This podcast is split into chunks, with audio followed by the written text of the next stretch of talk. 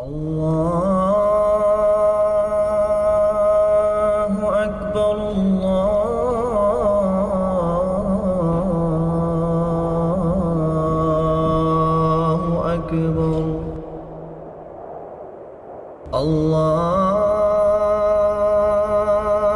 Akbar, Allahu Akbar.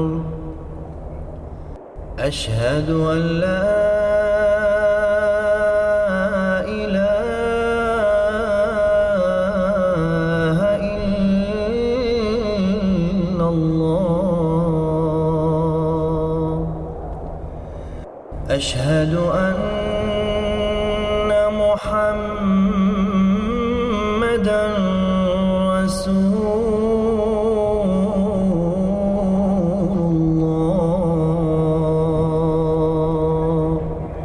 You're listening to the Voice of Islam Radio.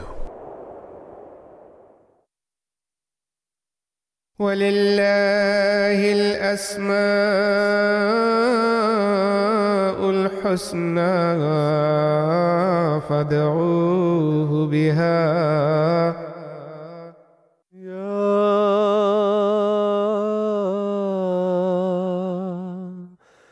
اللطيف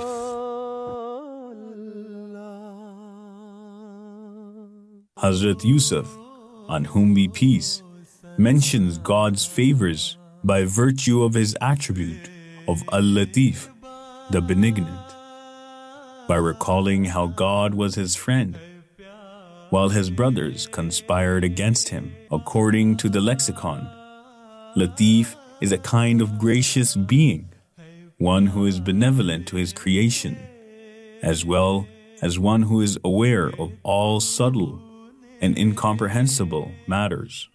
Al-Latif is one who illuminates hearts, who makes arrangements for physical and spiritual nourishment, and who offers his friendship to his servants during times of tribulation.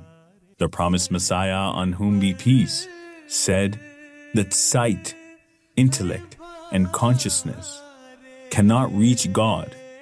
It is impossible to try and see him. He is Al-Latif. He is unseen and illuminates the person he reaches to such an extent that the person speaks for him, a divine honor mostly granted upon the prophets of God. God is the knower of all subtleties and is all-aware. He is of those who seek him and raises prophets to be their guide to him. His light is manifested through his prophets as they spread the light of unity of God all around them. Among all the prophets of God, the Holy Prophet, peace and blessings of Allah be upon him, disseminated this light the most. For it was he who had the most perfect perception of God, and it was he who was completely imbued in the colors of God. In the current age, because of his perfect and complete devotion and subservience to the Holy Prophet, peace and blessings of Allah be upon him, God has granted this distinct honor to the promised Messiah, on whom be peace. It is the attribute of Al-Latif that makes God the friend of his servants in all trials and tribulations, just as the Holy Prophet, peace and blessings of Allah be upon him, continuously prayed for the reformation of his ummah, as well as his opponents, as only Al-Latif can be the guidance and reformation. Al-Latif is the supporter of the victim, the voice of the oppressed. Al-Latif is that companion whose loyalty never fails to astound. It is he who fills hearts with his magnificent light. Then, should we not be grateful for the mercy of Al-Latif? Allah, Allahu Akbar, Allahu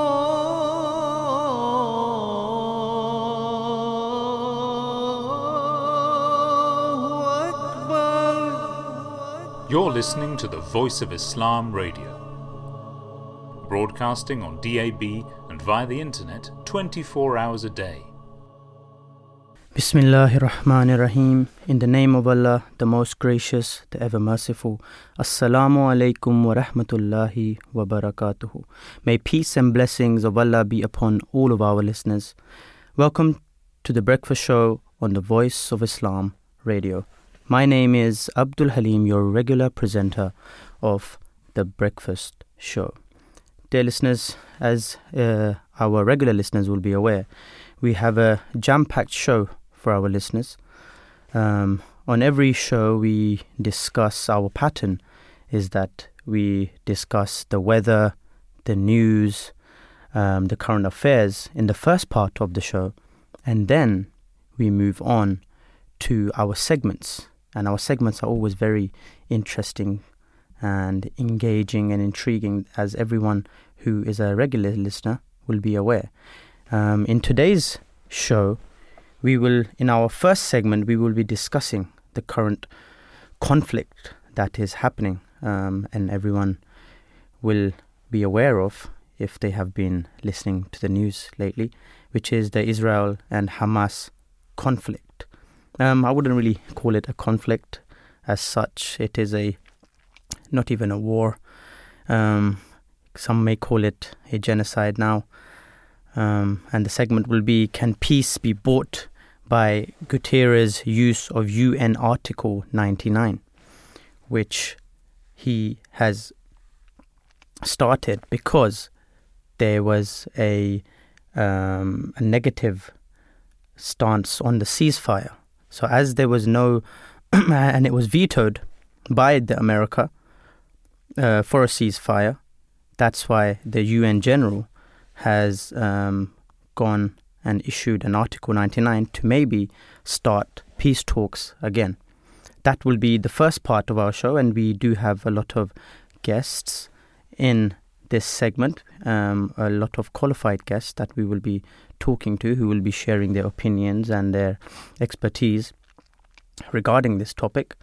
Um, and later on, uh, we have a second segment, which is the colder it gets, the more lonesome it will be for elders. So as we know, we are in um, the colder season of the year. So, and it gets quite hard for the elderly who are left alone in this time. Um, so we will be discussing about that, and we do have some guests also. We will be discussing in detail how this cold affects these elderly who are left alone, who don't have anyone to care for, and how they can be looked after in a well and better manner, and how as a society we can actually help one another and help the vulnerable that are in our society.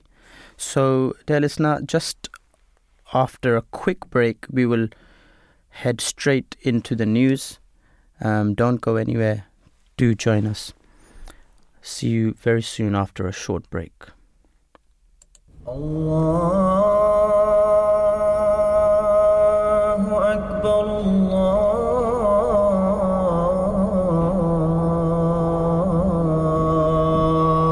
Akbar,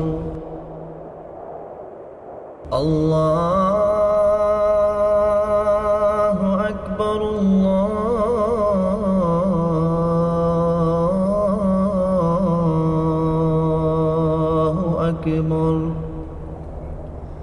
أشهد أن لا إله إلا الله أشهد أن محمدا رسول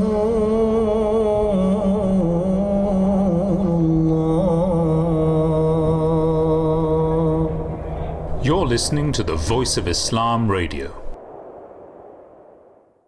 The purpose of the Voice of Islam is to inform people of the true teachings of Islam and to make it abundantly clear that Islam's teachings perfectly conform and relate to the needs of every era and every person. The Voice of Islam brings you a whole range of exciting programs each week, twenty-four hours a day. Tune into our current affairs programs such as Pathway to Peace and Faith in Focus. Welcome to another episode of Pathway to Peace. Welcome to Faith in Focus, an hour of discussion, debate and dialogue. Find out about faith in the current age with Science Hour and Around the Table. Welcome back to the Science Show here on the Voice of Islam. Welcome to another edition of Around the Table.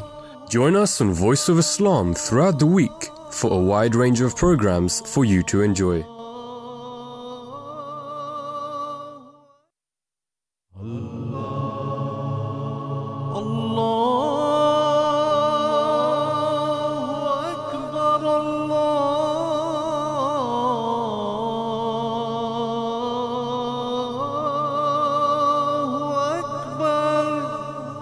You're listening to the Voice of Islam Radio, broadcasting on D A B and via the internet twenty-four hours a day. Assalamu alaikum wa rahmatullahi wa barakatuh. May peace and blessings of Allah be upon all of our listeners.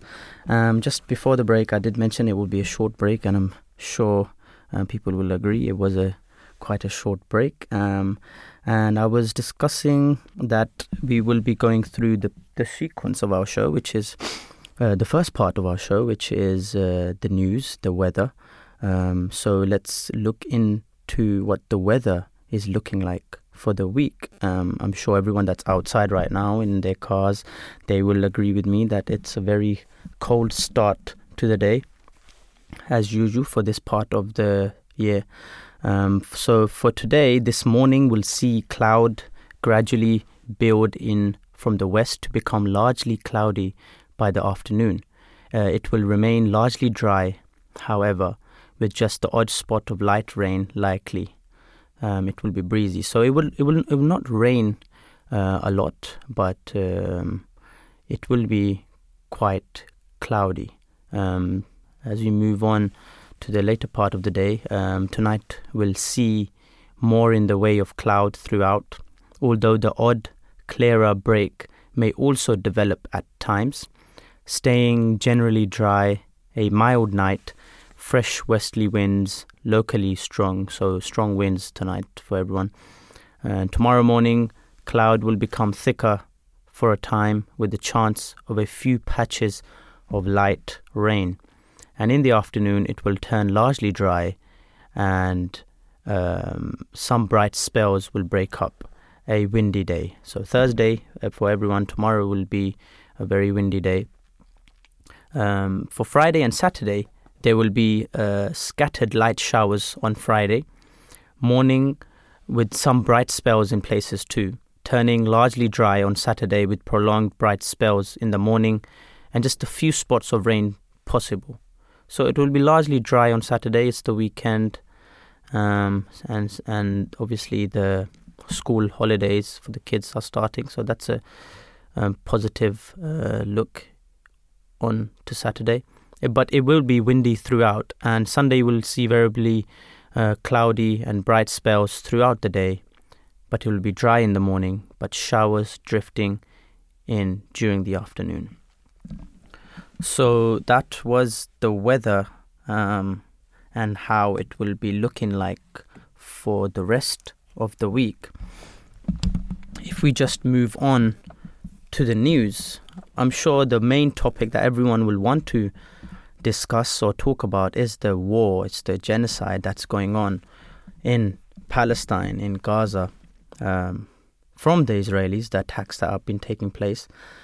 Um, but as As I mentioned earlier, our first segment of the show is um, regarding this topic, which is the Israel and Hamas conflict.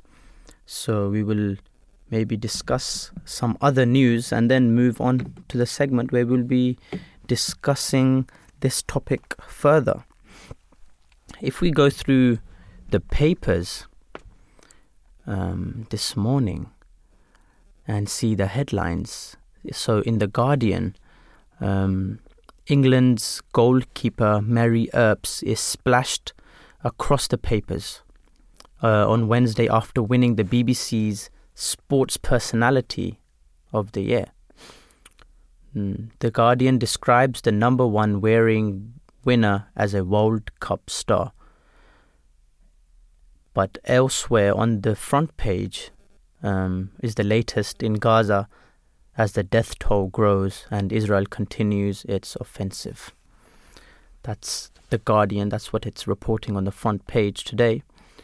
Um, if we move on to The Times, um, same headline as mentioned on The Guardian, which is Earps also takes prime real estate space on the front page of The Times, alongside a report voicing concerns from a charity for older people that the elderly will bear the brunt of junior doctor strikes in December and January. So, apart from the winner of the B B C Personality of the Year, there is a mention of the strikes in December in The Times. But there is no mention of the Israel and Gaza war on The Times. If we move on to the Daily Mail, we see that the headlines is Kemi teaching children you can be born in the wrong body is harmful, which is um, quite a unique message. The transgender gender guidelines for schools also dominate the front page of the Daily Mail. The lead article on the paper's front cover focuses on a piece written inside the publication of Miss Bedenoch, in which she says the new guidance will protect young people and provide school staff with clarity, and that from now on, school staff will have to consider if a pupil asking to identify as the opposite sex has been influenced by social media or peer pressure, which I completely agree with. It's a good uh, stance to take from the school. Um, and also relating to this, there was a news in um, some of the websites that uh, Rishi Sunak is considering banning social media for sixteen-year-olds, which I thought was a very good move also, um, considering the effects that the social media has on young children, as just mentioned on this paper on the Daily Mail, um, regarding transgender and other sensitive topics like this. Because kids are young, they do not know how to maybe go about and what decisions to take, and whatever they see on social media they might take it as the correct information. So it's not a um, I wouldn't say it's not a too um, a bad call from Rishi Sunak if this is what he is uh, really considering, to ban sixteen year olds up to sixteen year olds from social media. Um, of course there does have its um, advantages. Social media is does have its advantages. There's a lot of education on these platforms. You can learn a lot. The correct information is also there. But to differentiate from correct, uh, what's right and what's wrong, is also an issue for young children who are vulnerable. So on the Daily Mail, the, as I mentioned, that's what the headline is. Uh, also on the Daily Mail's cover is an, yeah, is an opinion piece on Dame Esther Ransen's call for a vote on assisted dying in the U K, and a report in a report on British man Colin Armstrong, who was abducted in the early hours of Saturday from a farm in Ecuador. So that was the Daily Mail. If we move on to the Daily Mirror, the headlines are "My mum should not have to die alone at Dignitious." The debate around assisted dying also features on the front page of the Daily Mirror, with Dame Esther Ransen's daughter telling the paper, "My mum should not have to die alone at Dignitious," following the veteran B B C star's B B C interview in which she said she may seek an assisted death in Switzerland if her cancer treatments fail. The paper also picks up uh, on the story of Mister Armstrong's kidnapping, describing the case as a riddle.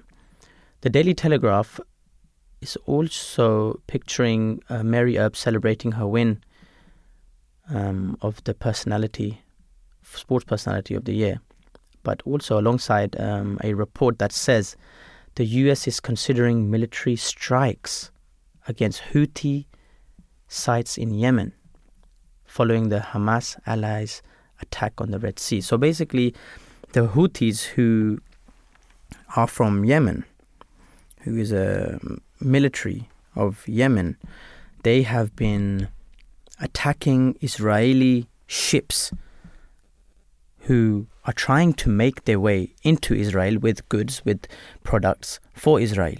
So they have basically said that until the attacks on the Palestinian people in Gaza do not stop, we will not stop, as in the Yemenis will not stop attacking the ships that are coming through and making its way to Israel. Um, so now, from the Daily Telegraph, what we see is that the U S is now considering military strikes against the Houthi sites in Yemen. So this could escalate to a larger war in the nation, in the in the, in the Middle East nation, which hopefully does not happen, as there's also already been such destruction and atrocities that have been taking place and um, in Gaza, not in just Gaza, but around that region. So this will just escalate another um, um, escalate a death toll, you may say, in the civilians around that region. But uh, Yemenis are saying that if they do not stop, then they will not stop their strikes on the Israeli ships. They have, I believe, taken down a couple of ships already, as it did not listen to its commands of making its way to Israel. So we will just have to wait and see how this plays out. I'm sure um, um, whatever happens, um, may God keep everyone safe and um, give strength and patience to the families who are suffering and who will suffer if this does escalate. Um, if we move on to the Daily Express, the similar headlines of uh, the sports personality of the year. Um, and in Financial Times, uh, it mentions that tax is also among the leading stories for the Wednesday edition of the Financial Times, with a report on Scotland's new high income tax band of forty-five percent. The paper writes that the new bracket is uh, widening the gap between what better-off Scots and their counterparts in the rest of the U K pay. Alongside that story is a report on activist investor U S Capitol investing more than one billion dollars in Swiss bank. Um, on the Metro, it's uh, quite an interesting headline, which is Epstein friends named on January first. So it focuses on Jeffrey Epstein um, with a report that documents naming dozens of Epstein's associates will be released on the first of January twenty twenty-four. The newspaper describes this release as a ticking time bomb for pedophiles' associates. So that's quite a big headline. As um, I was also reading on the B B C News that a, a U S judge has ordered for the names of more than one hundred seventy people that were associates of Jeffrey Epstein or who made their way to the island and took part in this these, these acts.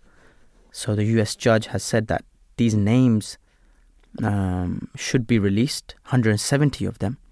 So the names of more than one hundred seventy associates of the convicted sex offender, which is Jeffrey Epstein, could be named public next month after a ruling from a judge in the U S. Um, also, B B C mentioned that Prince Andrew is expected to be among them if evidence is released from a woman who claims who made that claim in two thousand one.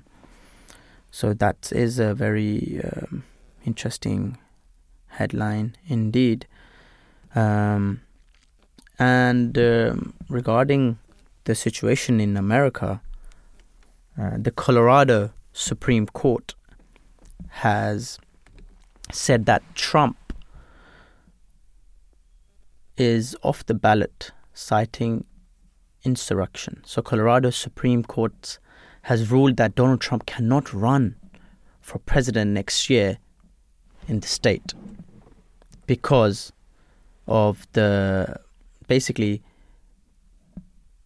the court has ruled that Mister Trump was not an eligible candidate because he had engaged in an insurrection over the U S Capitol riot nearly three years ago. So that's the claim that they are making, that he's not eligible to take part in the presidential elections or run for president next year in that state because of his part in the U S Capitol riot. Um, also, so other other other states around the U S A have tried to go ahead with a similar decision, but they have failed. Um, states such as uh, I was uh, reading that uh, majority of the states did try, but they did not manage to come to this decision. So that's one of the news that we will be um, that that was mentioned in the headlines. Um, and dear listener, that was the section for the news this morning. We will be heading towards a short break. Um, don't go anywhere, as we will be moving swiftly on to the segments um, after the break. Please join me after the break. It is my personal experience that to obey the Holy Prophet, may peace and blessings of Allah be upon him, with a sincere heart and to love him, ultimately makes a person beloved of God. God creates in his heart a burning for his own love, and such a one, withdrawing his heart from everything else, leans towards God, and his affection and desire remain only for God Almighty. Thereupon, a special manifestation of divine love falls upon him, and bestowing upon him the full colour of love and devotion, pulls him towards itself with great force. He then overcomes his passions, and from every direction, extraordinary works of God Almighty appear as signs in his support and to help him. Simplified answers to frequently asked questions. Why is it not permitted to hang up pictures in a mosque? Is there a misconception that they will come alive? There is no such notion in the Islamic teachings that pictures might come alive. Pictures are not allowed to be hung in mosques where Muslims pray, for the simple reason that pictures can be a cause for distraction.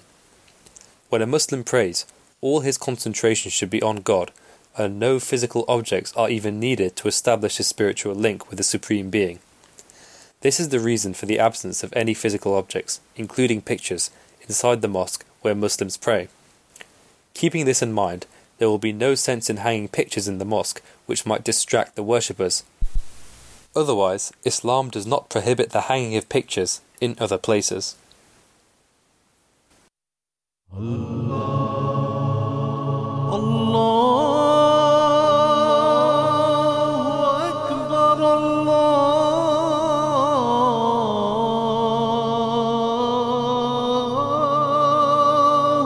Akbar. You're listening to the Voice of Islam Radio, broadcasting on D A B and via the internet twenty-four hours a day. You're listening to the Voice of Islam Radio, broadcasting on D A B and via the internet twenty-four hours a day. Assalamu alaikum wa rahmatullahi wa barakatuhu.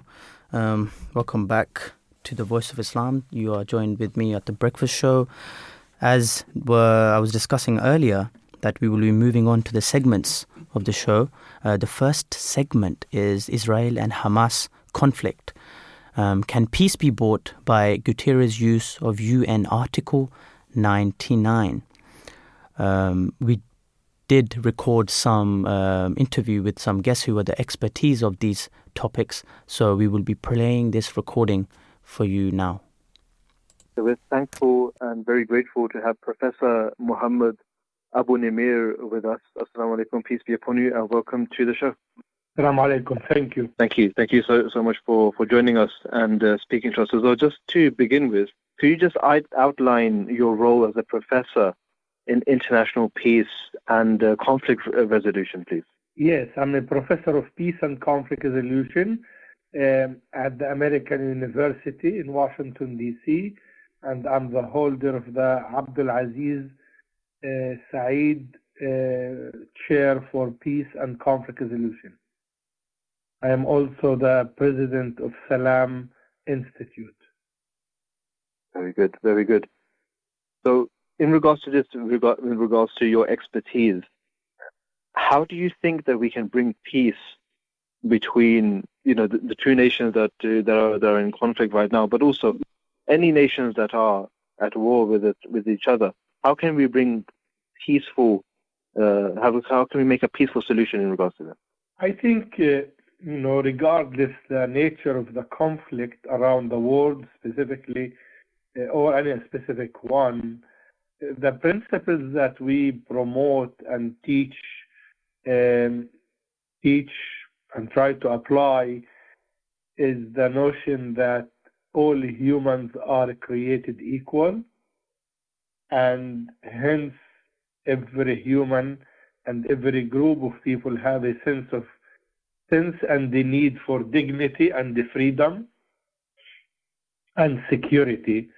And I think if we take this principle that all humans are equal, um, and we try to apply this to the different grievances that people have, um, with the second principle of commitment to nonviolence resolution of conflict, which means that um, regardless the nature of the relationship, we are committed to solve the problems and the conflicts in a peaceful way, in a non-violent way, um, rather than using weaponization and militarization, uh, because this method has failed, uh, failed us a great deal throughout the history, and unfortunately we're still trying to use those means to settle the conflict, which basically cost us a great deal of lives and also a huge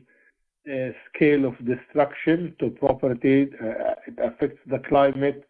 There are many arguments why we should not use violence in resolving our conflict. Those are two basic principles, and then I think everything else will emanate from them, or or will will be um, based on those two major principles. So just like you have said that. Yes, so just like you have said that it's, it's important for all of us to realize in the very outset that we, you know, that we are human beings and we are one and the same. And it's sometimes difficult to, to actually get that message across if there is no such thing as a, as a dialogue. If, you know, if, if the two nations are not willing to make that dialogue, or if one nation is willing, but the other nation is not willing to create that or establish that dialogue, that peaceful dialogue between themselves, then it's quite a difficult situation as well, isn't it? So in that particular situation, in your expertise, when one nation or both nations are not willing to negotiate, they're not willing to actually sit down and have a proper dialogue, an open dialogue, then how do you sort of uh, get that message across? Well, I think, you know, No, no, it's like you're trying, you know, you say there's a, you realize that a cancer patient in stage four, um, and then you then try to say, okay, the cure I'm giving him or her is not working. So I'm, my mm-hmm. sense is to go back to the root causes and the structures of violence in each side, or in, in, the, in those who refuse to recognize equality and the freedom for the other, like for themselves, is to go back and see what are the structures of violence that they have in their society. In the case of India, uh, and and the uh, U K or or the the the, the British um, in, in the thirties and the forties, it was very clear, you know, that the, the British will not necessarily um, agree to grant India independence until Gandhi realized that through peaceful, non-violent means, he and his movement can exercise leverage. And so people should use non-violent, peaceful leverage means in order to put the pressure on those who refuse and reject the principle of equality and the freedom for all. And those, there are many ways to exercise that pressure. But I'm not trying to, you know, avoid your question. Yeah. I know that the reality of having superpower like the United States, Russia, China, India, and others makes these aspects different and more yeah. challenging. Uh, yes, I do have a belief in the people movement and people power to actually voice their um, needs for a human a dignity and for equality in pursuing their needs. Um, and again, if all government will accept dialogue and non-violent, peaceful means immediately, then we don't have conflict anyway. Yeah, exactly, exactly. Um, yeah, again, in your expertise as a professor, when we talk about when we talk about the Guterres' use of the the U N Article ninety-nine, how can peace be brought about with uh, with that article?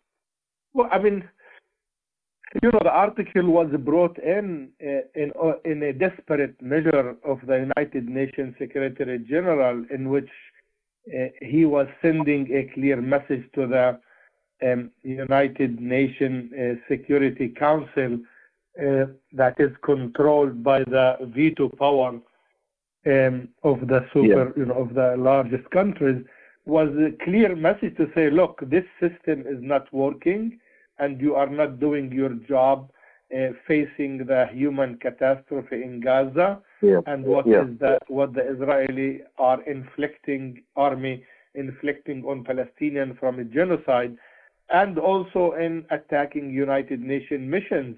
So you need to do your job, and this gives the United Nations Secretary General the chance to send this message, and it was sent. But unfortunately, The, the the United Nations in general, without the Security Council, does not have a mechanism to enforce its decision, um, because there has been over seventy previous vetoes uh, that the U S have used in support of Israeli apartheid and Israeli occupation of Palestinian territory, and the U N could not implement these. So, I mean, overall, what we are seeing with the ninety-nine or with the other also resolution that they have invoked uh, with the larger uh, U N Assembly, uh, you know, th- those illustrate that our international, uh, gov- non-international governmental institutions uh, are in need for reforms,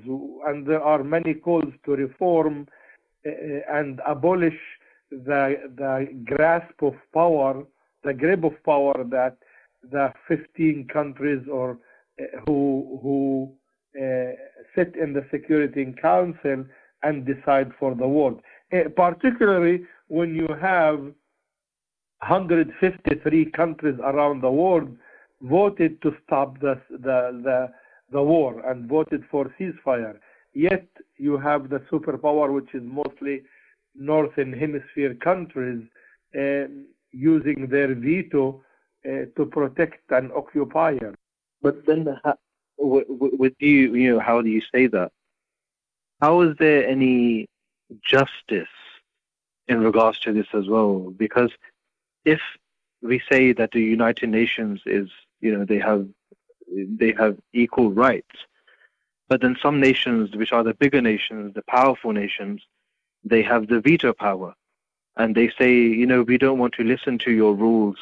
We are part of the, the you know, the United Nations, but we do not want to listen to your rules, and we want to implement our own rules because we have our own agenda. How is there? Uh, is this true to democracy then? No, I mean, I, I was pointing out that this is this is a, a this is dysfunctional system. This system is being manipulated exactly. to perpetuate the domination and colonization of yeah. Southern Hemisphere by many countries around the world who have been colonizing in the past this territory, and they still, you know, moving with the nineteen forties principle that give them privilege over any other country. It's not fair, it's not just, and it's not only that, it's beyond it. It is another tool to perpetuate colonization mechanisms over uh, smaller countries, uh, less powerful people. And as you see in the case of Palestine, since nineteen seventeen, when the British provided the Balfour Declaration and converted Palestinian indigenous people to Uh, to minority, uh, they reduce them to that status. Um, you know, the world is still unable to enforce its uh, um, uh, its its resolutions because the British and the American and the French and the, you know, the Russian and the other countries are using their veto power. So, as I said, this system, this war, have proven again and again that we as humans who share those global platforms need to be more concerned about the equity, the justice, the politics of these institutions, and they need to be reformed. They need to be restructured in a way that we can provide security, human security for for people of Myanmar, for people of um, you know, Sri Lanka, for people of Palestine, for people of Um, you know, any any um, for for all African uh, uh, countries who are suffering from many of these civil war as a result in many ways because of the interference and interest of the European countries there. Exactly, exactly. That is, you know, I, I agree. I agree with you uh, in that in that regard as well, Professor. You've uh, you've written a book which is titled "Dialogue, Conflict Resolution, and Change." What What would be the impact of this war if, you know, if it if it continues like this? Uh, you know, this war, you know, that, that book really relates to the core of the to the core of the problem, and that book comes to illustrate that uh, dialogue between Palestinians and Israelis, and even dialogue between Israeli Jews and uh, Arabs with Israeli citizenship, cannot be genuine and authentic and effective if it's not based on the principle of symmetry and the principle of equality. So many times dialogue uh, organization and countries even call for dialogue, but they put conditions and they they dominate the dialogue discourse, and they manipulate it to serve their own public image, or it's another extension of the Uh, foreign policy propaganda where dialogue groups are used to say, look, they are living in harmony and peace and there is no problem. So that's my the premise of my book was to say we need to be careful of those types of dialogue. We need to promote dialogue that based on the notion of shared humanity, equality, justice, uh, and allow people who are under occupation to be free. And that was the premise of it. The implication of this war right now, it's unfortunately brought us back into the nineteen fifties and nineteen even forties dynamic in which the Israeli public has been fed a propaganda and they're fed by many lies by their politicians to say this is a religious war, this is either us or them, and uh, continue with their vengeance and their campaign of genocide against not only Hamas, against the entire Palestinian two million who live there and also in the West Bank. Um, the consequences is more dehumanization, is more animosity, more divides, and uh, unfortunately whatever Oslo Agreement in nineteen ninety-three have done in terms of recognition of the two sides' right to peacefully exist beside each other, that has been fully de- destroyed, and we're looking at now fully new in, new, in many ways a new start, uh, or, or you know, reverting back to the dynamic of denial of the other. We repeatedly hear the Israeli po- policy makers and leaders, military leaders, saying, you know, there will be no Palestinian state, there will be no um, there, there will be no return to the of Gaza to their houses. Um, you know, we want to starve them. Uh, basically, a discourse and the language of uh, uh, genocide and ethnic cleansing. And we know this causes people to more fear, more uh, violence, more extremism, and it will produce a next generation who is who's raised on the trauma of a genocide. That that's unfortunately where we are right now, and I think the international yeah. community, especially the United Nations, the United States, and Britain, and Germany, and others, are endorsing that, and they are becoming, they have become in this war, uh, you know, an a, an active party. Uh, fighting with Israel, providing Israel with the green light to uh, perpetu- to to to do uh, to execute war crimes, and we're watching it live. We're watching it live. That That's is where the, we are. You know, that is the problem. Yeah, that that is the problem. The double standards as well. The you know, with they they would say something to one nation, but they won't say the other thing. The other nation as well, when they are doing the same thing. Sometimes, you know, yeah. this double standard is something that's getting in the way. Uh, yeah, there are but, number but of labels. Uh, there are number of labels you can use. The double standard, absolutely, yes, yes. But also in, in its heart, in the way it is on the surface, and in its deep meaning, it's really racism. It's anti-Palestinian racism. It's anti. It's African anti-African racism. It's a message to say the life, the life of people in Palestine and the life of people in Africa, the life of people in many parts of the Southern Hemisphere are not as important and valuable as the life of uh, an American or a French or a British or Israeli Jew. That's the message that has been uh, sent very clearly as a result of these policies. The lip service that they do through the different, you know, propaganda machine is no longer uh, capable of, um, um, in many ways, deceiving people. People see through these things already, and not myself, but also many other analysts and people have expressed that in their demonstrations and their protests and in their analysis as well. The solution, the resolution for this current crisis, in order to go forward, it's the, the best thing that uh, countries um, uh, who sits in the Security Council, or countries like the U S and the Western countries, what they can do is intervene in order to support equal rights and the freedom and security for all people, and stop providing more arms and more weapons to Israeli or to Palestinian or to anyone who are engaging in the fight, because the more weapon and the more militarization will only bring to uh, destruction and loss of life.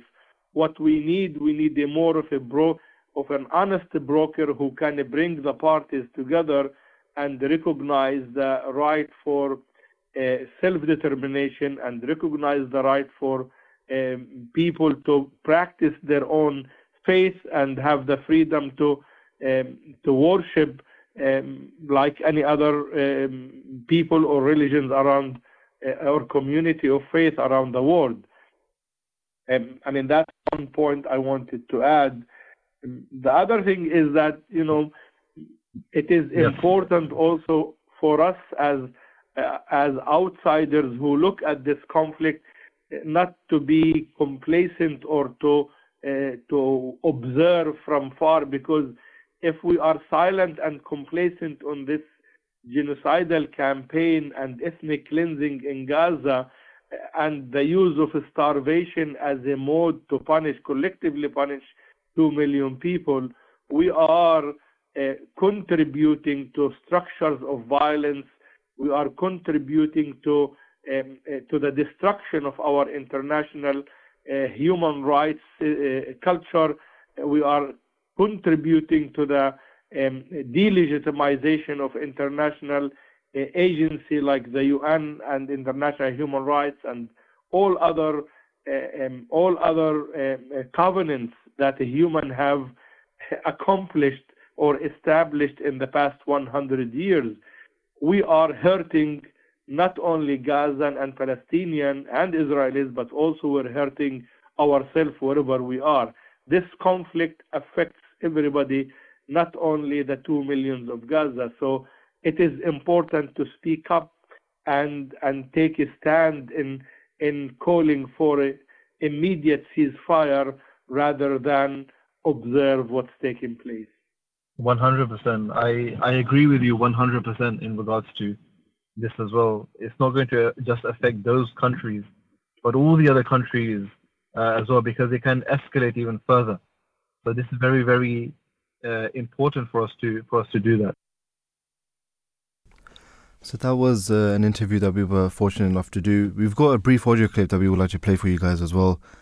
In uh, in regards to in regards to this uh, the current war which is happening between Israel and Palestine, um, the worldwide head of the Ahmadiyya Muslim Community, His Holiness Hazrat Mirza Masroor Ahmad, may Allah be his helper, on in response to some political leaders regarding this particular issue, uh, we're going to pl- play a, a small audio clip for you guys. There are some people who draw attention towards these things. For example, recently, former American President Obama said that even if war must be fought, it should be fought in accordance with the rules of war, and civilians should not be made to endure injustices. The Secretary General of the United Nations also spoke up, upon which the Israeli government expressed its displeasure. The claimants of peace in the rest of the world, those who consider themselves to be the greatest champions of peace, did not say anything in support of the Secretary General's statement. Rather, they expressed their displeasure. So that was uh, basically what, uh, a, a, a translation of what His Holiness actually said in, in one of his Friday sermons. It's important that, you know, we talk about this issue because it's it's something which is uh, you know which has been ongoing for so long, so many so many years, decades even. And a resolution, as you know, as we spoke to uh, our our previous guest just right now as well. Um, he was talking about how there needs to be dialogue, how there needs to be a, a mutual dialogue where both parties come together and they discuss, they talk about this issue and they come to a resolution. Mm. But obviously that cannot happen if, for instance, one party says that, no, we don't want mm. to have this negotiation. We don't want to come down and sit down and have a have a talk, have a discussion. And have an open dialogue. It has to go both ways, right? It has to go both ways, obviously. And without this cooperation from both nations, and it doesn't matter if we're, you know, it's it's it's not it's not just for this current situation, the current war. It's for any sort of any sort of um, conflict, any conflict, war, yeah. Exactly, any sort of conflict, whether it's Russia or or Ukraine, hmm. whether it's uh, China, Hong Kong, and Taiwan, or the Southeastern Sea, or whether it's in the Middle East, or where, where, wherever it, it may be, all the nations that are at in difference with with one another, it's until they come down, sit down, and have that mutual discussion. And have they that put talk, their egos to the side, come down, side. sit together, exactly, and then discuss what's best to do with harmony and peace, how we can come to harmony exactly. and peace. Exactly, exactly. That is the way. That is the way forward. And we're going to be talking about a little bit more about this. Uh, after the news as well. So join us after uh, after the news break. And uh, we were fortunate enough to interview uh, two other professors also. And we'll have to play that for you guys also. So join us after the news. Allahu Akbar, Allah.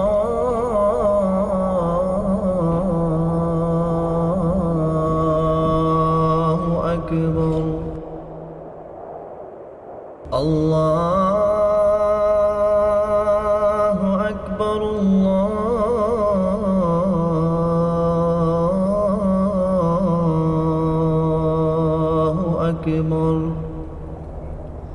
أشهد أن لا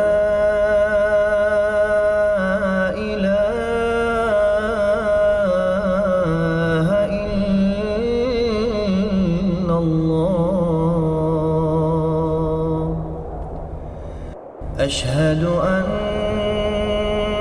محمدا رسول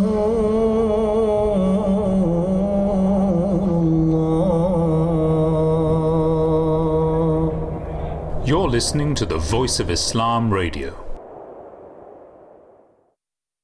Assalamu alaikum wa rahmatullahi wa barakatuhu. Peace and blessings of Allah be upon you all. Welcome back to the breakfast show here on the Voice of Islam Radio. As mentioned before, we're going to be, uh, we or we were fortunate enough to interview two other professors in regards to this uh, particular topic, and uh, we would like to play those uh, those interviews for you guys as well. Professor Alon Ben-Meir. Uh, we spoke to, and uh, he spoke about, you know, different things in regards to the Guterres, how it, uh, uh, you know, the use of Article ninety-nine and the impact of that as well. So let's listen to what he had to say in uh, in this matter. We're happy and privileged to have Professor Alon Ben-Meir with us, who's a professor of international relations. Peace be upon you, and thank you for joining us and speaking to us today. Thank you. It's my pleasure. Anytime. Just to begin with, just so that our listeners can have a better understanding of your expertise, could you outline your role as a professor of international relations? Well, I, I taught courses in international negotiation and conflict resolution, um, um, and uh, general courses on international relations with a focus on the Middle East for more than twenty-five years. Very good. Now, obviously, you must have a lot of experience in this regard as well. Because of the current uh, situation, could you just uh, tell us what you think about the, or you know, the, about why the Guterres invoked it, and how we can sort of help these two nations to stop uh, the, the war which is raging right now? Well, you know, the Israeli-Palestinian conflict has been raging, as you well know, going back from nineteen forty-eight. But specifically, the occupation began in nineteen sixty-seven.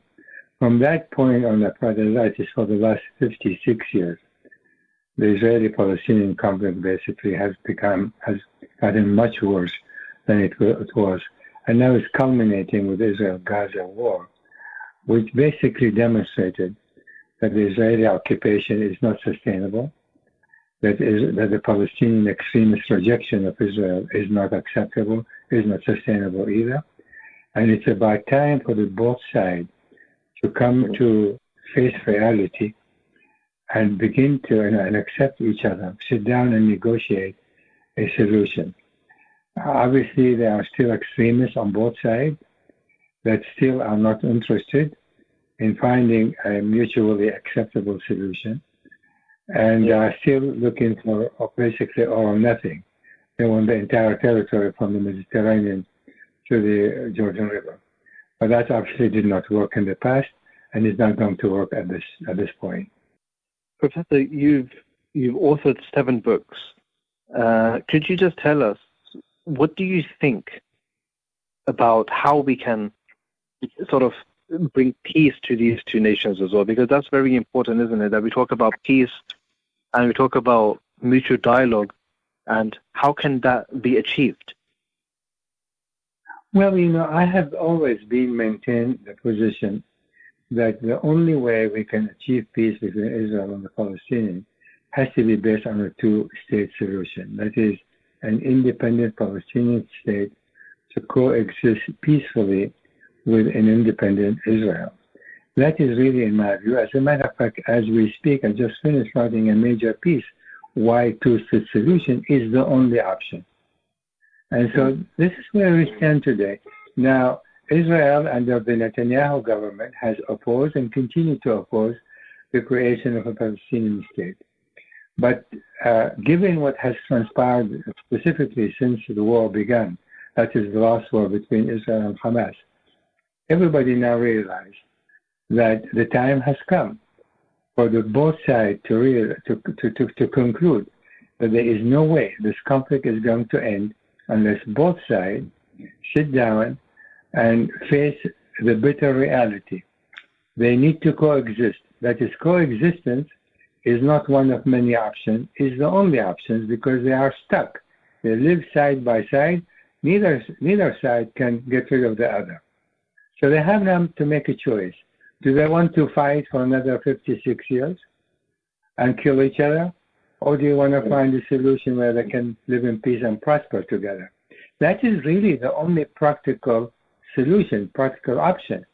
And anything short of that is simply has not worked and is not going to work in the future. Yeah. Yeah. Of course, you know, they, they need to have this mutual dialogue, and they need to make sure that uh, they're giving each other their due rights as well, and they're not usurping each other's rights at the same time. We need to make sure, you know, I mean, if that happens, then obviously peace can be established, or they can initiate.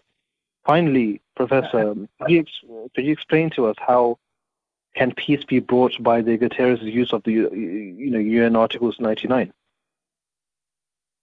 I'm sorry, come again. It's a bad connection. Can you repeat the question? I'm sorry.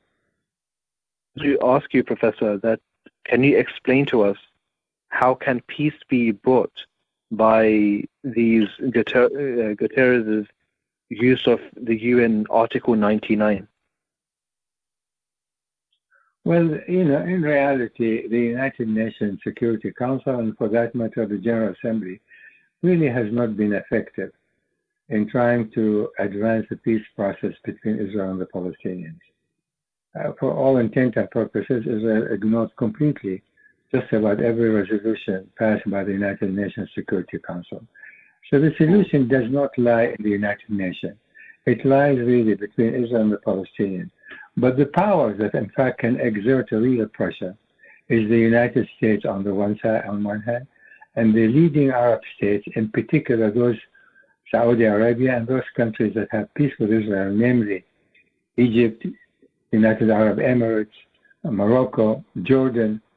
These are the countries that actually can begin to exercise and put some pressure on Israel to begin to change its approach toward the Palestinians, because the Palestinians do have an inalienable right to live in peace and security, as long as they grant the Israelis the same rights. So this yeah. is where we stand. It's about time. That is, the Gaza war now demonstrated these powers, external powers, namely what I just mentioned, the United States and these Arab states, ought to get together and, and, and work with the Israelis and the Palestinians to formulate, to create a formula how, how to establish a two-state solution, how, how to to resolve the various conflicting issues in connection territories, Jerusalem, the refugees, the settlement. We have a solution for that. I personally wrote a major work for the World Affairs Journal expressing exactly how these conflicting issues can be resolved. So I feel very strongly that the solution can be found, it must be found, and if, as a matter of fact, neither side has any option but to find a solution, unless they want to continue to kill each other for another century. Very, very much interesting. Very powerful words there as well. Professor, thank you so much for joining us and speaking to us today. And uh, hopefully, my, I'm sure the listeners would definitely benefit from this as well. Thank you so much. It's my pleasure. Anytime. Thank you.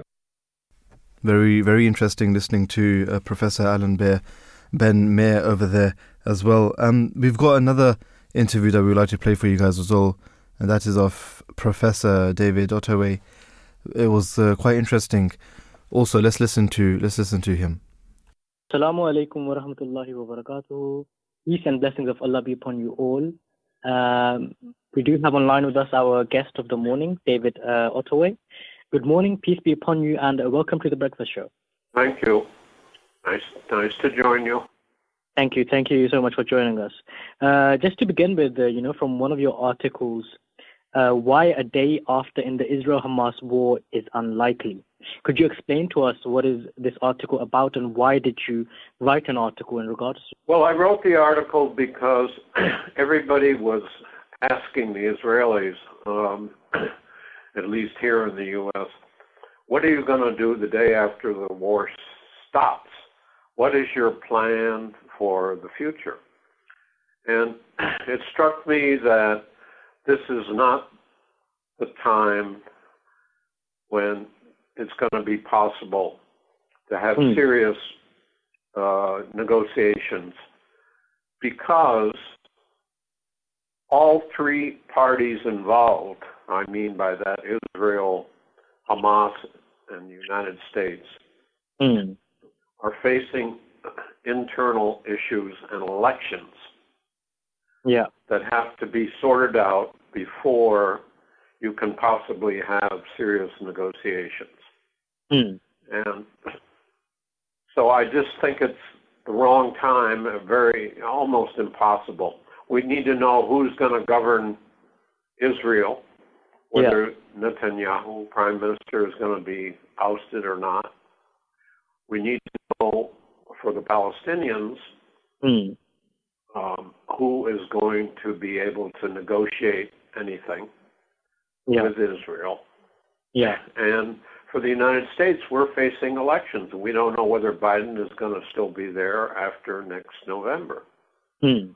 Um, so it's just a very, very difficult time uh, to try and uh, launch any kind of, you know, negotiations for uh, a final status of uh, the West Bank and Gaza. Mm. So, um, you know, do you believe that there is a future for Palestine? Like, because from some of the statements the ministers of Israel have made, they seem to, and from the actions that we're seeing as well, they seem to be wanting to, you know, um, essentially decimate the land. Um, do you think there will be a future for Palestine? And do you think we can come to a peaceful resolution? Uh, I am, I remain pessimistic. Yeah. Because the right wing in Israel seems to have the upper hand in domestic politics now. Mm. And um, going forward, they're probably going to be less likely to want to enter negotiations that would create an independent Palestinian state. Yeah. Uh, primarily because of security issues after mm. what's happened uh, uh, in uh, in uh, Gaza and southern Israel. Mm. Um, so, and I don't think, um, we will see, but I don't think that the United States, whether it's a Biden administration or a Trump administration, mm. is is willing to have a showdown with the Israelis over the settler movement in the West Bank. Mm. And um, so I don't think, I'm doubtful that the United States will be willing to put enough pressure on the Israelis mm. to resolve uh, the problem of a growing number of settlers and uh, Israeli settlers in the West Bank. Mm. And seems to me that the Palestinians are going to remain just as divided as they were before between Hamas and the um, Palestine Palestinian Authority or Fatah. Mm. They're going to remain just as divided as they were before. And yeah. um, so I don't know whether the Palestinians can come up with one voice on, on uh, what to negotiate and what kind of compromise to accept. Mm. So, so the books, you know, you have written, what do you think? Is there any way to come to peace? Do you, um, do you have, um, going forward, what do you think it is a peaceful resolution that we can maybe, you know, be optimistic about? How, how can we, how can these two nations come uh, to peace? Well, you would have to have some kind of change of government in Israel. One that was more dominated by what is now the opposition or the sort of secular parties rather than the religious groups yeah. and parties. And um, we will see, but I would really be surprised if the secular Israeli parties um, are able to um, throw out not only not only Netanyahu, but the Likud. So um, I just don't see how the negotiations are uh, could possibly succeed as long as you have the balance of power in the Knesset, the Israeli Knesset, mm. um, basically in favor of the religious parties, or at least they're strong enough to. It's a coalition government, and it takes very few um, deputies to um, block something like agreeing to a two-state solution. Mm. Um, so I remain pessimistic, I'm afraid. Yeah, yeah. So it's understandable, uh, given the situation. And, you know, but just before we let you go, could you please explain to us, what do you think Article ninety-nine of the U N Charter is about, and why is it described as a special power? Well, the Article ninety-nine, it, it authorizes the Secretary General to, if he thinks the situation is somewhere in the world is so dramatic that mm. it threatens international peace and stability, to bring that issue to the U N Security Council. Mm. And clearly, uh, the Secretary General Guterres sees the war now and it's going ongoing in Israel and in Gaza yeah. as a threat to international peace and stability. And we're beginning to see that that may be true because of what's happening now in the Red Sea mm. with the Houthi government yeah. attacking international shipping. Mm. And uh, so the, it is becoming more and more of an international issue and crisis yeah. than it was before. Yeah. So uh, they're voting, I, I believe, again today on a new U N Security Council resolution calling for uh, immediate ceasefire. Mm. Yes. And, uh, you know, what what are your thoughts on what's happening with, you know, uh, Yemen, you know, stepping in to uh, stop some of the ships going through the, you know, the Red Sea using that route? And um, what, what are your thoughts about that? Well, I've just written a piece about this. I think the United States that has um, stated flatly that it will keep open Bab el-Mandeb mm. Strait to international shipping. Mm. Uh, um, has to has to act to to uh, keep it open because the from the Houthis' point of view, yeah, they have been able to find uh, some point where they can pressure the United States into pressuring Israel mm. to halt the fighting and. Uh, Um, the United States is now considering whether to uh, begin to attack the Houthi positions onshore, not just shooting down their missiles and drones, which they've been doing by the uh, by the scores, I should say, um, mm.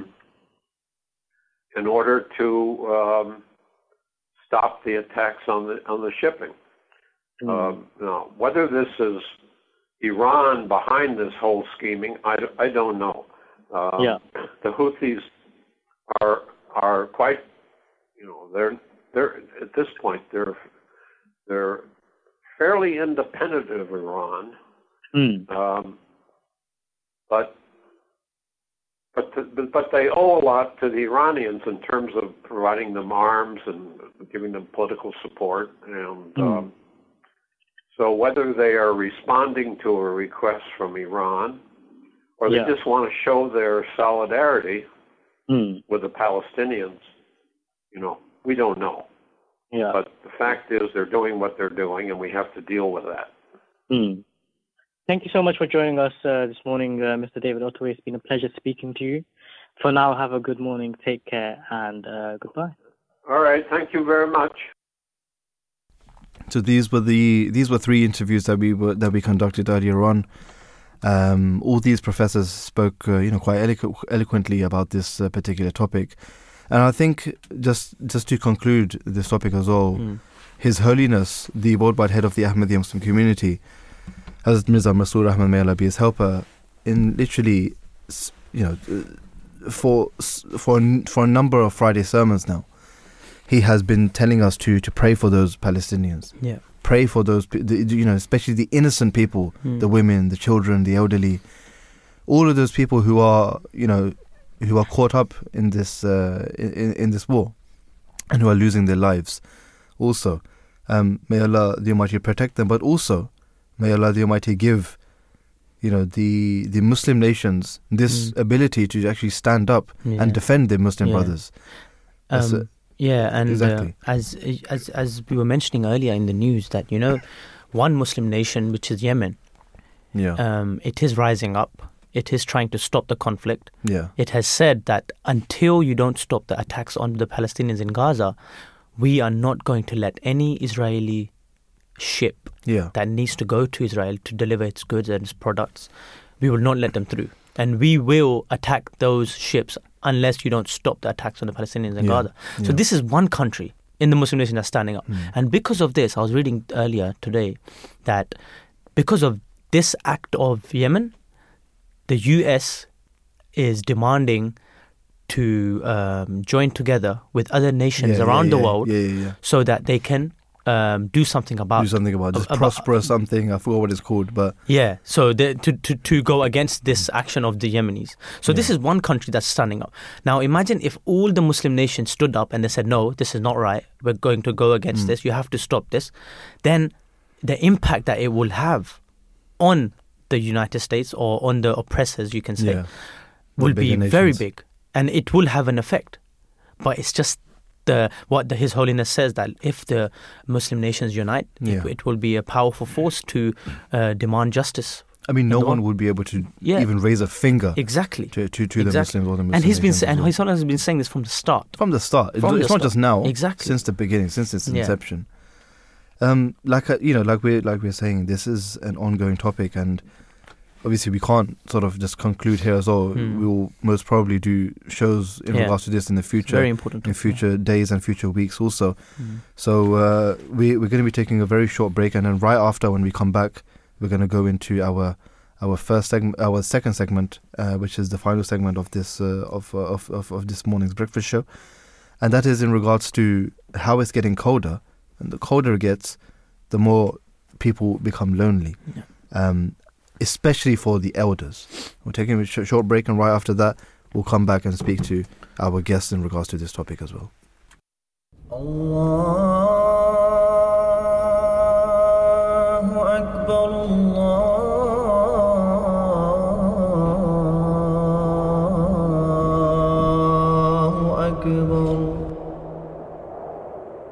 Allahu Akbar, Allah.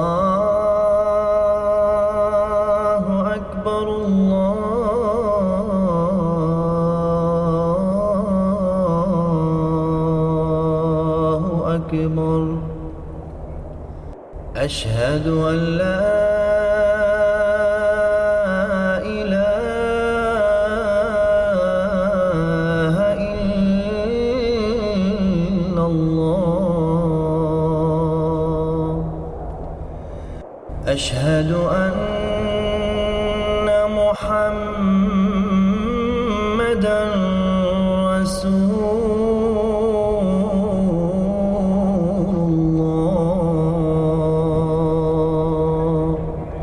You're listening to the Voice of Islam Radio.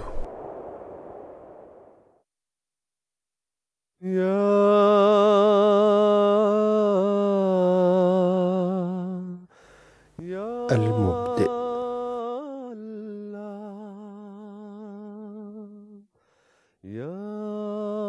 The originator, the one from whom all creation originated. And he it is who originates the creation, then repeats it.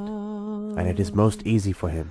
La ilaha illallah, Muhammadur Rasulullah. Allah, Allahu Akbar, Allah.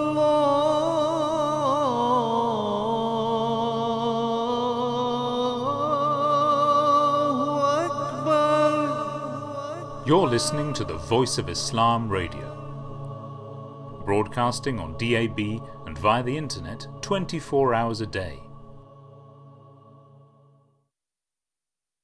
Assalamu alaikum warahmatullahi wabarakatuh. Peace and blessings of Allah be upon you all.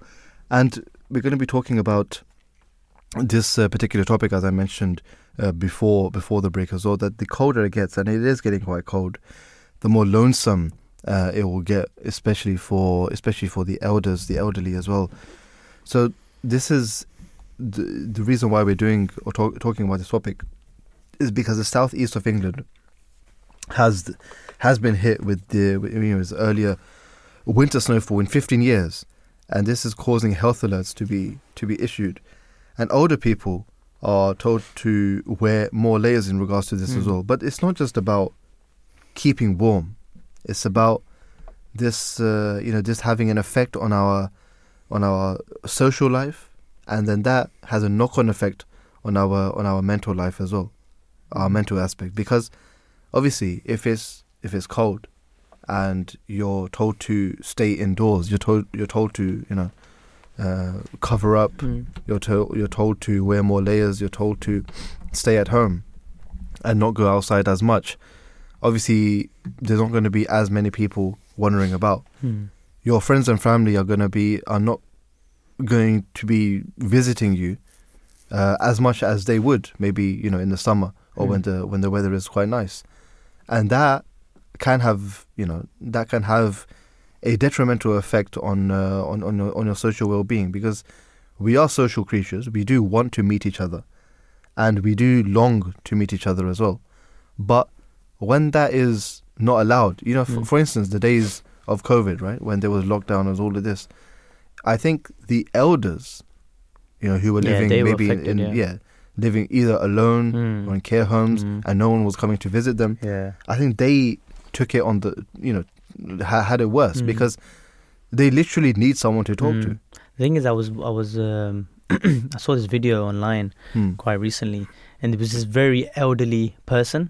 And he, he looked quite sick as well, and he was in the hospital, and he was mentioning that, you know, the worst thing or the most detrimental thing of becoming old is not the uh, disease or the sickness or the or the uh, or the weakness that you go through, but it's the loneliness. It's actually the loneliness that you feel.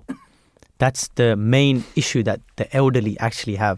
Mm. Because they don't, they obviously they've reached that age. Most of their friends might have passed away, or yeah. their family's not around as often. So the most, they're mostly affected by loneliness rather than uh, sickness or health or illness. Mm. So it does affect them quite uh, a bit, especially the the elderly. And it, and in yeah. and in obviously the Muslim households, Muslim societies, um, it is it is quite rare, or it's not as uh, often that the elderly are left alone, if I must say. Yeah. Because um, you know how our, our teachings from the Holy Quran is that we show kindness to parents, to the elderly. Yeah. And even if they say something which we do not like, we're not allowed to mm. even... Um, say uh, off. Yeah, say yeah. off. That's the exact word that yeah. the Quran has mentioned. So um, in Muslim societies, we do uh, not let the elderly be be alone as such. Mm. So we do find it rare that it is in Muslim societies. It It is a culture, mm. cultural thing yeah, also. also. Uh, it, it, like you said, it, it is part and parcel of, uh, of the religion of mm. Islam, yeah. as it would be most probably for other religions as well, to take care of your elderly yeah. and your parents and all of this as well. But the way that Islam has described it, it's become part and parcel of our, of our culture. Yeah. And there's other cultures also that that kids, right? They they live with their parents for for for for, for a good time, mm. not just until they're eighteen. Yeah, you know, in these Western countries, as soon as the mm. kid turns eighteen, yeah. that's it. The, the parents even know exactly. that the kids are going to move out. Yeah, exactly. There was another. They video. Don't feel any sort of yeah. remorse. Yeah, there was, a, there, there was a video I was seeing, as you just mentioned. There was a video I was I saw where uh, a a a child. Well, an eighteen-year-old. He just turned eighteen. Yeah, and eighteen-year-olds are ch- our yeah, children. Yeah, they're children. Yeah. Um, and as soon as she ch- turned eighteen, so she videoed her parents yeah. uh, secretly. Okay. And in that video, the parents were saying to her that uh, now you have to pay for the rent. Because mm. you're living with us, mm, you're eighteen now. Us. every month you have to pay around two hundred pay or something for the room yeah. that, that you are Come. having yeah. in our in our house. Yeah. So it is a societal thing, but initially they are children at that time, especially yeah. eighteen-year-olds. Especially eighteen, yeah. and especially if they don't even have a job. Yeah. If they're going to university mm. or they're, they're still yeah. studying, yeah. for them to pay for a room, yeah. I mean, what, what's the difference between they stay home and they go exactly, to university, exactly. stay on campus? Exactly. Fine, it might be a little bit cheaper. They yeah. might get some... some perks as well, but still, it's. So I, I mean, I, I have seen, I have seen some. I uh, it, it is it is, you know, quite interesting mm. as well, to actually see to see this as well. But we will talk a little bit more uh, in regards to this. Yeah. Um, it's something that we need to understand that, like I mentioned, it, sometimes it's a society thing as well. That in some cultures, with kids. Do as soon as they turn eighteen, they they leave their they leave yeah they do move home. out yeah, and it's uh, in in some other cultures, you know, the kids won't move out until maybe they'll have maybe they'll get married. Hmm. They'll still be living with hmm, their parents. Living with their parents, and yeah. there's nothing there's there's nothing to look down upon. Yeah. And they'll return the, all the favors that the parents had bestowed upon them during their time when they were living with them, and they will just return everything, all the blessings that they got from them, hmm. to their parents. Now they will help out. In the house, and they will keep that household going. Yeah, because they've been living with their parents for so long, they've supported them. Now they, the kids, support them now. Exactly, exactly. So, it, it, you, you know, the, the Holy Quran, as I mentioned, the Holy Quran teaches us to take care of our parents, yeah. especially, and that is part and parcel of our, of our teachings you know, of Islam, of our yeah. teachings of Islam. Yeah. In fact, there's a whole there's a whole prayer, you know, there's different prayers which mm. which the Holy Quran has actually taught us as well, and we'll talk a little bit more um, in regards to this as well, because this is a very, you know, this this topic is very very much important, but because we are going through such a difficult time, um, it's important that we you know that we talk about different things in regards to this, because there's different factors that goes into play as well, such as the weather mm. and how that has an effect on us as well. Let's speak to our guest who's on the line with us, Sophie Barrett, uh, who is a representative for Age U K, and their mission is to enable, empower and support people to live well as active, engaged and influential members of their communities. Peace be upon you. Good morning and welcome to the show, Sophie. Hello, everybody. Thanks so much for having me. Thank you so much for, for joining us this morning. For the benefit of our listeners, uh, from the from, from the beginning, could you just describe your, your work? Uh, some of the things that you guys are doing, your current projects uh, for, for elderly citizens, especially for the winter.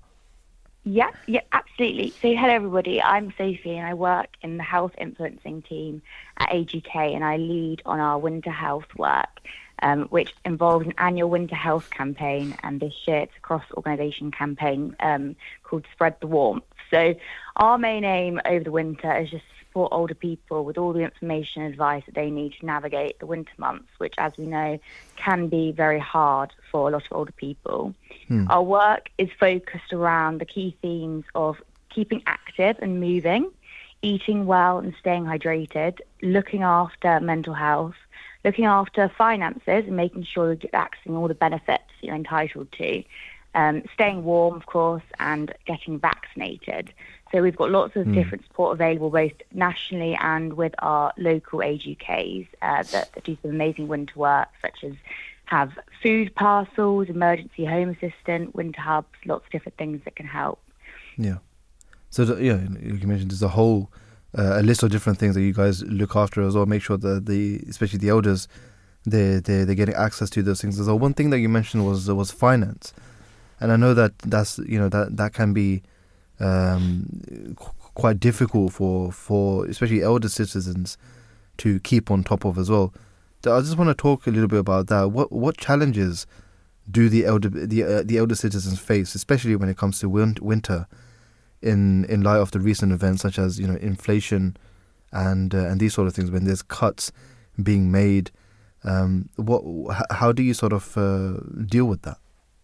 Yes, yeah, so we definitely know that each year there are so many different benefits that go unclaimed, and we would definitely recommend calling up our Age U K advice line to get some more information about the benefits that um, any older person might be entitled to. Yeah. We know, sadly, that with the rising cost of living and everything that's happening in the world, a lot of older people are struggling. Um, some of them are having to make really difficult choices between heating their homes or eating. Uh, this is mainly because you know, a lot of older people are, can't increase their income or mm. are on a very low income. Mm. And because generally they feel the cold a lot more and, and they stay in their homes a lot more, this has quite a big impact on, on their energy bills and then finding the finances to be able to fund those. Um, and we know that it's not just impacting older people themselves, but also all of the organisations that support them whose own costs will increase. So that's the voluntary sector organisations, care homes, and any other services that older people rely on. Mm. So we just definitely encourage older people to, to call up our advice line, try and uh, gain all the access to benefits that they are entitled to, uh, or they can reach out to their local Age U K for, for further advice. Right, right. When it comes to when it comes to you know the weather having an effect on uh, on uh, you know on, on the elderly as well, is there an increased risk that the because of the weather they might feel a bit more isolated? Yes, definitely. So so we know loneliness and isolation happens all year round, but it's particularly pertinent in, in the winter months when older people might be more likely to stay home and won't want to go out less. So they might be a bit worried about falling over if the surfaces are slippy or icery, or perhaps catching an illness um, from other people, or perhaps they just don't have the funds that we were just discussing to be able to travel somewhere, to meet up with others, uh, or to engage in certain social activities. We know that in addition to loneliness, obviously lower temperatures can have a huge impact on an older person's health in general, because uh, in generally as we get older, we're less able to regulate our temperature.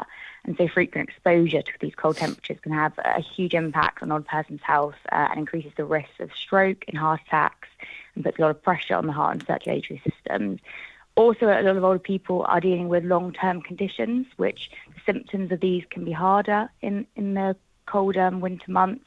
Uh, and it can also be harder to manage because, like we said, they're less likely to be engaging in, in socialising, but also physical activity. So there are lots of things that can make the winter period a struggle for older people, and definitely mm. the rising cost of living is not helping this because it's it's increasing their inability to go out and socialise. But the good thing is there are lots of ways we can still engage, even if we don't want to meet up in person. Just a phone call can really help, and just checking in on the older people in your life to see if there's anything they need, if they're prepared for any, any cold weather snaps, and just providing uh, some, some company is of, often the best way. Yeah, um, and you've just touched upon um, the next question that I was going to ask. Um, but in detail, what do you think needs to be done to help the elderly citizens in this difficult time? So I think in general, we just need to care a lot more. Uh, at Age U K, we've got a lot of our own information and advice that can be accessed on our websites or our guides, which can be downloaded or ordered. Our advice line that I previously mentioned, uh, which is open every day of the year. Our telephone friendship services that we that we mm. offer. And of course, our local Age U K and the support they offer. But as an individual person within the public, the best thing to do is to be checking in on the older people in your life, whether that's friends, neighbours mm. or family, keeping in touch with them, either it's just a phone call like I, I mentioned, or perhaps send, send a card. Make mm. sure they've got everything they need, particularly food and medication if somebody is worried about going out or if the weather gets a little bit colder. Encouraging everybody just to look after their health. So like I mentioned earlier about getting vaccinations, eating well, wrapping up warm, making sure they know that help is out there by a local pharmacist or N H S one one one, and of course their G Ps. Um, and then, of course, give out the useful numbers such as the Age U K advice line so that they can get in touch if they are worried about anything. Um, and how can our listeners um, maybe contact uh, and help and support this mission of yours? So the best thing to do and the best way to be helping us is to be looking after the older people in your life um, and in, in giving out our useful numbers, as I mentioned, for our advice line, but also letting them know that there are telephone friendship services out there, our silver line, where if they are concerned about an older person and they and that older person feels a little bit lonely or isolated, they can give us a call. There is help out there. And just to be looking out um, for the older people would be helping us. Um, thank you very much, uh, Sophie Barrett. It was really uh, nice talking to you, and you provided a lot of good information for our listeners. Thank you so much for having me. Thank you very much. So let's, uh, you know, with that, let's uh, just swiftly move on to our next guest as well, um, Professor Professor Mike Tipton, who's uh, who has worked at the University of Surrey and University of Portsmouth, and he's published over eight hundred scientific papers, reports, chapters, abstracts, and books in his research areas as well. With that, peace be upon you. Good morning, and welcome to the show. Good morning. Thank you for having me on. Thank you so much for joining us. Um, how are the elderly citizens sort of more at risk during uh, winter especially? Well, we know that um, they we have excess winter deaths. So when it gets very cold outside, the uh, number of deaths increase. Hmm. And so for the Office of National Statistics, for example, said uh, estimated twenty to thirty thousand excess winter deaths. And the majority of them are in individuals over seventy to seventy-five years old. Um, right. So we know that the um, as temperature outside drops below about fifteen degrees Celsius, there's a one percent per degree C fall, uh, there's a one percent increase in the number of these excess winter deaths. Now, they're not directly due to hypothermia, most of them. They're more indirectly due, so uh, due to hypothermia or cooling. And the uh, they they result in a combination of um, increased number of blood clot formation and also respiratory illness. So, um, and it's particularly the elderly at risk because they're more prone to form blood clots. Mm. Uh, and they are more likely to have respiratory illnesses that are, are made worse by cold air. Right. So in regards to that, how how would they sort of prepare then? Because some of your research looks into preparation and protection of those people who are going through the, you know, who are facing the environment and the, and the tough environments as well, the tough uh, seasons. What yeah. would you advise the elderly, especially those people who are taking care of them as well, and those who are living in the north where there's a little bit more colder? Uh, yeah. What would you advise them? Well, um, the important thing is to, the, the advice for people who are at risk, such as the elderly, is that they should try and maintain their temperature or indoor environment at um, no lower than twenty degrees Celsius. Um, and they should avoid going out when it's cold, because it doesn't take very much cold exposure to trigger these problems that result in, as I say, blood clot formations. If they have to go out, then they should make sure they're properly protected before they step out the door, not go walking down the road putting, you know, clothes on. So trying to maintain the indoor temperature at twenty degrees Celsius. Now, obviously, that carries with it a financial burden. So sometimes you have to think about how you organise your house and have one room that maybe you keep warm, um, and maybe you sleep in that room as well. The other important thing to uh, realise is that the problems associated with cold um, are compounded if you're dehydrated. So it's important right. to stay hydrated. So having people visit, um, having people provide drinks in a thermos flask so they're, they're easily available. Um, mm-hmm. The other problem, of, of course, which I think we heard from your previous guest, was that if you're starting to ask people to stay indoors when it's very cold, then it's really important to visit them, because that's mm-hmm. like lockdown. Yeah. You're yeah. back into lockdown, and we know that that's not good for them. So exactly. if you know, if you have elderly relatives or you know elderly people who are friends, visit them regularly in cold snaps. Try and encourage them to stay indoors. Try and encourage them to remain hydrated uh, and do periodic exercise indoors as well. Don't just sit still all the time. Exactly. Um, yes, and would you say, as you're mentioning regarding um, them staying indoors and staying warm, would you say that warm, um, staying more warm or cold is more detrimental for these elderly? Well, if you look at the statistics, more people die over the winter season mm. than die over the summer. We do see excess summer deaths than excess winter deaths, um, but more more elderly people die in the winter than the summer. So, um, I mean, you don't want to get hot. You don't want the you don't want to be in the situation where you're sweating and getting hot and becoming dehydrated through that route. But just staying comfortably warm. If Um, if your air temperature is about twenty degrees and you're wearing a reasonable amount of clothing, and you've im- um, importantly insulated the extremities, because it's your hands and feet that make you feel uncomfortable. Mm. So if you've still got some blood flow, if you put your fingertips on your lips and your fingertips feel warm, um, then you, you've got enough blood going to the extremities. But certainly you don't want to overheat, but by the same token, you don't want the blood to shut down to the skin, because that's the first part of the process that goes on to produce blood clots. Right. Mm.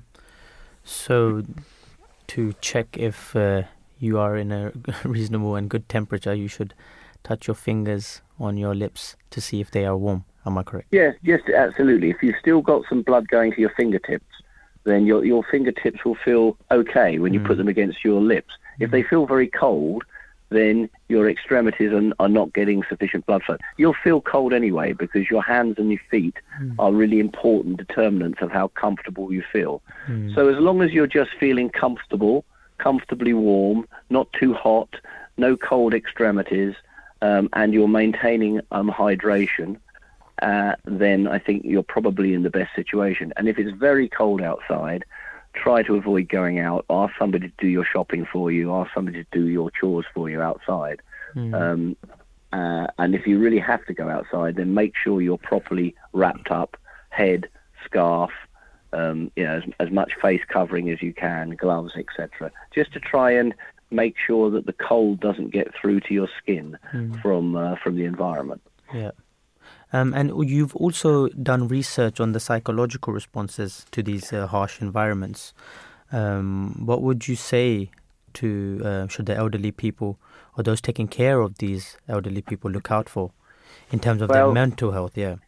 Yes. So, I mean, getting cold and staying cold for a long while is a really miserable experience. Um, we know that it makes people pretty uncomfortable. I mean, by the same token, being hot for a long while makes you irritable. So it's that's one of the reasons, I mean, apart from all the health reasons that we've discussed, for trying to maintain a comfortable environment, because in a comfortable environment, people are not distracted by the environment and they can get on with their lives.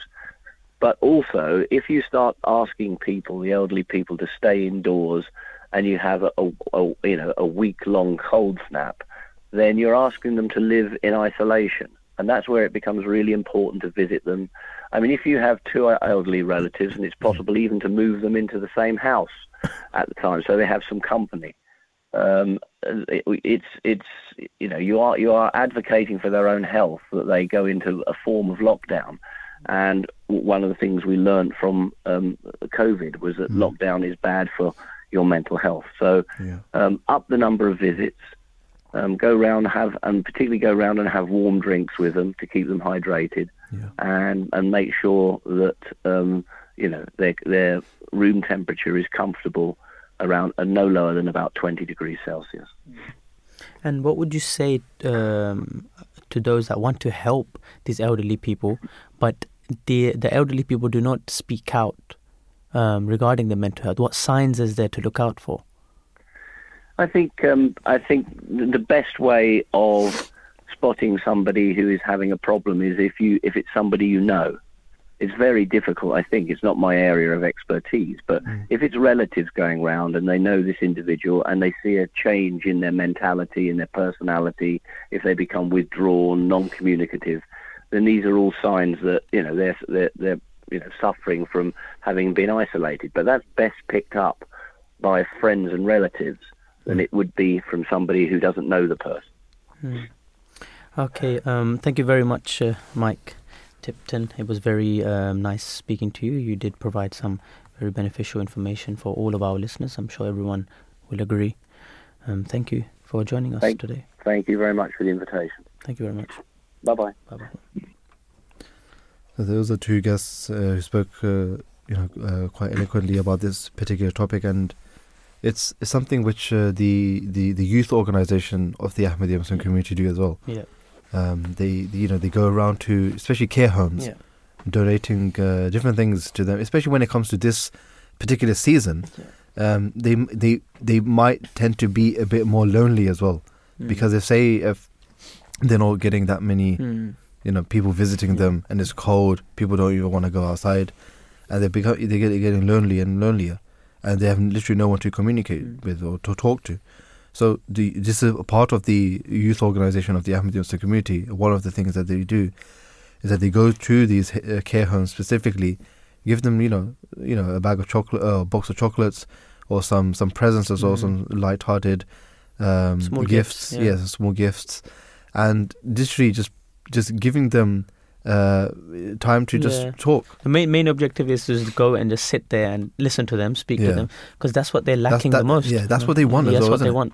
And I'm sure, like everyone out there who have gran- um, grandparents or elderly, they do enjoy a good company. Yeah, and they want to yeah. relate the stories that they have experienced in their lives. Exactly. Exactly. So they do enjoy that because they feel appreciated. Yeah, right? They feel appreciated, and they, and they feel as if you know they they honoured because they, you know, yeah. they, they, someone is listening to them. Yeah, exactly. It's and all the experience that they've had in this life. Yeah, they're able to share. Exactly. Mm. This is why this is why it's a very it's very important, isn't it? That we that we take care of our elders. Mm. They have so much wisdom. They have they've gone through so much in life mm. that uh, if we you know if we listen to them and benefit mm. from you know their experiences. Um, yeah, and if we take heed, hmm. then you know some of the problems that we are facing yeah. today, or, or we will face in our future or, or life, we will face. Yeah, we might already have, have uh, the solution. Yeah, for solution that. for it because we've listened. To That's why I think the Quran also mentions "Kunu ma sadiqin," hmm. that you should be with the truthful and yeah. stay in the company of those that are truthful. Yeah. And these elderly, they have been through a lot, and they've ex- had have their own experiences. If we listen to them, sit with them, we will be able to. Sort our life out as well mm, in the future. Yeah, yeah, you know another thing which the uh, which the Ahmadiyya Muslim community has actually taken initiative is that they have created warm rooms in uh, in in mosques and different places as well. And that basically is because because of yeah, the current yeah. climate, because of the you know the financial burdens, because of the energy bills and all of this, mm. people are not able. They they're having to pick and choose, isn't it? Mm. Should we turn the heating on, yeah. or should we should we just leave it, or should we just turn it on tomorrow, or should we turn it on for just, just mm. an hour, or just mm. for a little bit? Mm. So they ha- they're literally having to think if they should yeah. turn the heating on or mm. not, mm. or you know, or different you know other en- energy bills as well. So for them, it's it, because it's it's a financial burden and it's difficult because of all of the costs and mm. everything. This is why the the Ahmadiyya Muslim community has taken this initiative that you know there there are warm rooms in the in, in the mosques and they can mm. come here, and uh, they can you know there's uh, some light snacks, come there and talk to talk talk to other people as well because there's, there will be other people mm. coming to coming to the mosque for this purpose just to stay warm, and uh, it's a very good initiative. It's it's, yeah. it's, it's an initiative which the community has taken, and uh, you know those people who are elderly they, they can benefit uh, from that as well. Um, this is, you know, it's, it's just another way to, to help the elderly. Mm-hmm. Now, His Holiness, the worldwide head of the Ahmadiyya Muslim community, may Allah be his helper, also spoke about uh, spoke about, spoke about how we can care for the elderly people in our daily life. Right? So there's an audio clip. Let's listen to that right now. Hazur, my question is, how can we care for elderly people in our daily life? How can we care for elderly people in our daily life? You see, we should look after them. Those who are your immediate relatives, your grandparents, even your uncles, your father's uncles, your mother's uncles, or their elder brother and sisters. You should, if they need your help, you should help them. And uh, if you have a chance to help and serve those elderly people, if some elderly person, your grandparents, any of your grandparents or both of them are living with you, you should try to help them, serve them, sit with them and listen to them, because at the age, this age, because your parents are very busy. Your mother will be busy at home doing your uh, household work, and your father will be busy outside. And they will come back home, they are tired, or even after doing the the house work, your mother also will be tired. So you can, after coming from school, after doing your homework and all these things, you should give some time to your parents listen to them, speak to them. So in this way you can emotionally help them, and they will be happy. They will pray, they will pray for you. So you need the prayers of your, your parents and grandparents. So in this way you will also get the prayers, and that will also help you to get success in your life. Right? Yes. Yeah? So, okay. Yes. Assalamu alaikum. Jazakumullah. So that was a, a young boy asked His Holiness in regards to this, and very, what a beautiful answer His Holiness gave as well. Um, th- you know, this is this is because it's the teachings of Islam, isn't it? It's mm. the teachings of Islam to take care of our elders, especially our parents. And uh, like I mentioned before, that there's a very there's a specific prayer that Allah the Almighty has taught us in the Holy Quran, that Rabbir Hamhuma Kama Rabbayani Sagira, that oh my Lord, have mercy on them, as they, you know, nourished me and had mercy on me in my childhood as well. Yeah. And this is, you know, giving like kindred or treating other people like like your family members is actually a very lofty status in Islam as well. Mm-hmm. So this is um, part and parcel of our, not just our religion, but it has become part and parcel of our culture as well, mm. of uh, you know of uh, the way that we have been brought up. And if we continue these good things and teach them to the future generation as well, mm. that is when, you know, th- that is when they'll benefit as well. It's not just about, you know, it's not just about living your life. It's about mm. teaching, yeah. spreading it to the yeah. next generation as well, isn't it? Exactly. All of these, all of these good things, as well. So, it has been quite a, a jam-packed show, isn't it? It's mm. been quite a jam-packed show with, obviously, very interesting topics that we spoke about.